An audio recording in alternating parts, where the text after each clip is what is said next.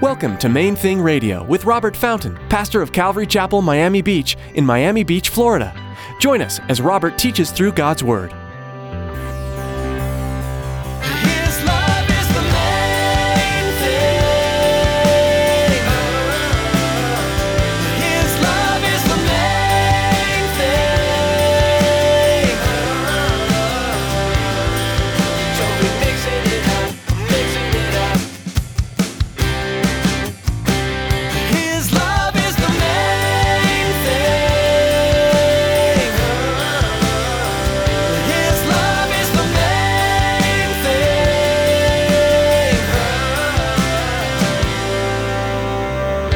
You who are a Christian have the Holy Spirit of the living God living within you, making you alive, hopefully leading you, guiding you, instructing you. Your decisions are based on your relationship with the Lord and the instruction that you receive from Him. The non Christian person doesn't have that.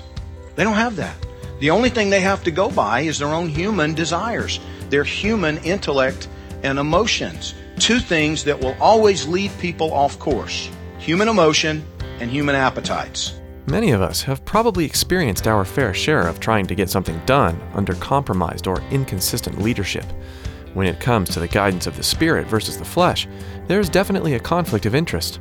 In today's message, Pastor Robert reflects on why it is that business, fellowship, and even relationships with non believers can be quite cumbersome to our walk. Stick around after today's message from Pastor Robert. I have quite a bit of information that I'd like to share with you our web address, podcast subscription information, and our contact information. Now here's Pastor Robert in the book of 1 Corinthians chapter 9 with today's edition of Main Thing Radio.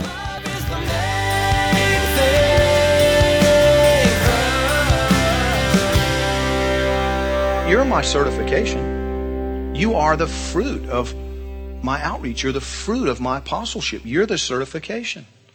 You're the proof of the pudding. I saw Jesus. He commissioned me. He sent me. And you're living proof that that's true. The second thing is the provision of the minister. Look at what he says. The provision for those in ministry. Having demonstrated the authenticity of his call, now he goes on. He says, Do we have no right to eat and drink? Do we have no right to take along a believing wife? As do also the other apostles, the brothers of the Lord, and Cephas, or Peter, that's who Cephas is. Two footnotes, two little quick footnotes. The brothers of the Lord. You know, there are churches who teach he, did, he didn't have any brothers. Mary only had one child, and that was Jesus. And that's just not biblical. James and Jude, half brothers of Jesus Christ. And, and now, in, you know, Paul refers to them as the brothers of the Lord. And he says, don't we have a, a right? Don't we have the authority to take along a, a believing wife? Second footnote, believing wife. It's essential that you who are single Christians understand God loves you so much. He wants to protect you from utter disaster. And so he says, don't allow yourself to fall in love. Don't yoke yourself to an unbeliever. It's going to be disastrous for you and for them if you do that.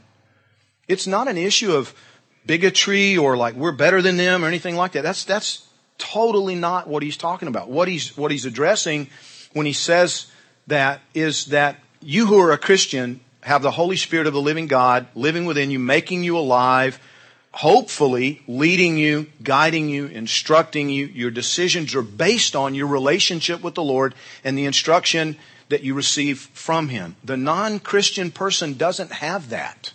They don't have that. The only thing they have to go by is their own human desires, their human intellect and emotions. Two things that will always lead people off course human emotion and human appetites. If your body governs you, you're going to have a problem. If your emotions govern you, you are going to have issues. You're going to have problems. If your appetites are in control, you, you're going to have issues. And if the only thing you have to go by is your own smarticles, even if you're brilliant, you're lacking. Everybody understand what I'm driving at? And, so when you, when you put two people together, one is following the Spirit of the living God and the other one is still following their own human intellect, human emotion, human appetites. There will be conflict. There will be. And this idea that the person who doesn't know the Lord is going to come to the Lord because of your incredible witness man, if only that were true. Sometimes it happens. More often than not, it doesn't. More often than not, what happens is an explosion within the relationship shortly after the marriage vows, and it just creates harm for both people involved. And, and he, he loves you, he wants to protect you from that, and he says, listen, don't do it. But now Paul is saying, listen, we have, don't we have right to bring a, the wife with us if we're married? Don't we have that right? The implication is it would be absurd to say no to that. Certainly, we should have that right. And he goes on. He says, or is it only Barnabas and I? Verse 6. Is it only Barnabas and I who have no right to refrain from working? See, apparently a difference was being made between Paul and Barnabas and the other apostles. And Paul says, you guys need to think this through. You're proof that I'm an apostle. So are, are these guys somehow better apostles than me? I mean, do they have more, more right, more authority?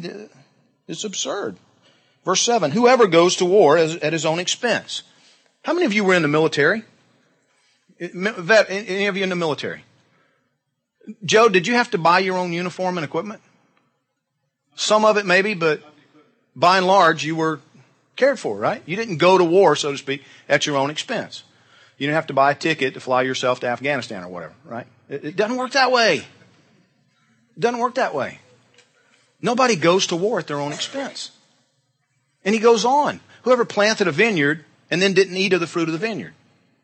No, it's expected. If you plant a vineyard, it's your vineyard. You're gonna, you're gonna, you know, the fruit that comes from the vine, you're gonna partake of it. And he says, if you own a flock, if you have a flock, you know, whoever has a flock and then doesn't drink the, the milk of the flock. You know, I, I grew up in farm country. There was a dairy farm right up the road. It's so funny to me when we go back to that area, you know, and we're driving through there and the, the kids will, ooh, that stinks. And I'm like, no, it smells like home. I grew up with that. It's, it's, to me, it's not an obnoxious odor. It, it, it, it literally brings kind of warm, comforting feelings to smell cow manure because I grew up around it. I know that sounds ridiculous, but it's, it's the truth. But do you understand that, that my friends who grew up on that dairy farm did not go to the grocery store and buy milk? They didn't go, they didn't go buy milk. They had the fresh stuff right there. And it's probably illegal today to drink it, you know, like they did. I don't know, but they had it right there. They didn't have to go to the grocery store and buy milk. They drank of the milk of their herds. And that's the context here. And then Paul says something that I really appreciate. He says, now guys, listen, is this just me? Or is this biblical? That comes up a lot for a pastor, for a teacher, for a minister. I had a guy say to me not too long ago, in all sincerity, he wasn't trying to be a jerk. He just said, come on, Robert, isn't this just your opinion? Where's that in the Bible? And I appreciated the way he went about it. He was calling me on it. And I said, no, no, no, let me show you. And we read it together, what, you know, what we were talking about. I pointed to the scriptures. And that's exactly what Paul does right here. He's like, no, this is not just me, guys. It's written in the law of Moses. Verse 9. You shall not muzzle an ox while it treads out the grain. Is it oxen God is concerned about, or does he say it altogether for our sakes? Now, two things I want you to see even from that. One, the uh, little peripheral points. God does care about oxen. How do I know that? Because he wrote it. And, and he, he put in the law of Moses that oxen who were treading out grain on a farm should not be muzzled. They should be allowed to eat the grain. That was a literal commandment. Do, you understand that? God cares about oxen. Paul points out, though, that he cares more about you and me. Can you see that? Yes, this was about oxen, but it wasn't only about oxen. It was also about us. Now, some of you are going to hate me for this, but I need to tell you, animals are not people too. They're not. God loves animals. God loves animals. It's clear in the Word. He loves animals. He does. But we're different. That's, that's His design. He made us different. He says, don't muzzle the ox. But the principle has a broader application. He's actually more concerned about the human beings than he is about the oxen. He is concerned about the oxen. So should we be. Do you understand? God is a pet lover. Okay? We should be concerned. But we need to understand that the principle was actually intended, according to the Apostle Paul, to be applied in the life of a minister of the gospel and, and people in Christian service. For our sakes, no doubt, this is written that he who plows should plow in hope, and he who threshes in hope should be partaker of his hope. If we have sown spiritual things for you, is it a great thing if we reap your material things? Another rhetorical question. The, the obvious answer, no.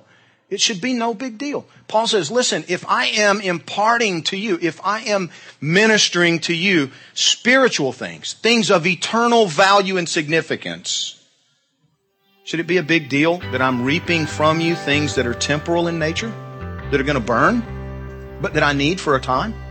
He says that really shouldn't be a big deal to you. Why is that a big deal? Do you understand what he's communicating?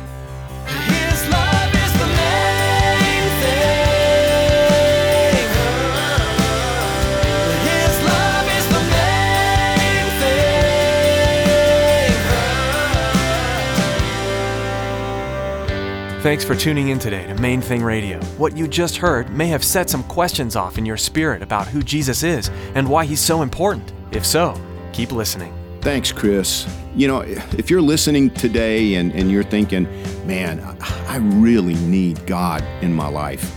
You know, I, I've wandered away, or, or maybe, maybe you're just searching. It's the first time you're really getting serious uh, about having a relationship with God. And, you know, I remember when I felt that way, and, and to be honest, I, I, I felt really kind of exasperated and crummy and, and like it was probably impossible. Well, it's not impossible. The Bible says that God loves you so much right where you are. He understands that we're messed up. He Bible tells us. I mean, he knows we're human. He knows that we're flawed. He knows that we're sinful, imperfect human beings. That's why the Bible says he sent Jesus in the first place to come and die on the cross to pay for our sin, to pay for our wickedness, so that all we have to do is open our hearts to him and receive the pardon, the forgiveness that he's offering. He wants a relationship with you. I'd love to give you more information about that. Listen, I'd love to pray with you about that, even if electronically. Just go to our website, mainthingradio.com. There's all kinds of info on the website uh, about how to begin that relationship with Jesus, how, how to begin that that uh, personal relationship with God, how to study the Bible. We can give you all kinds of information about that if you'll just reach out to us and let us know that you need it. Thanks, Pastor Robert. That website again is mainthingradio.com. We're so glad you joined us today, and be sure to tune in again to Main Thing Radio.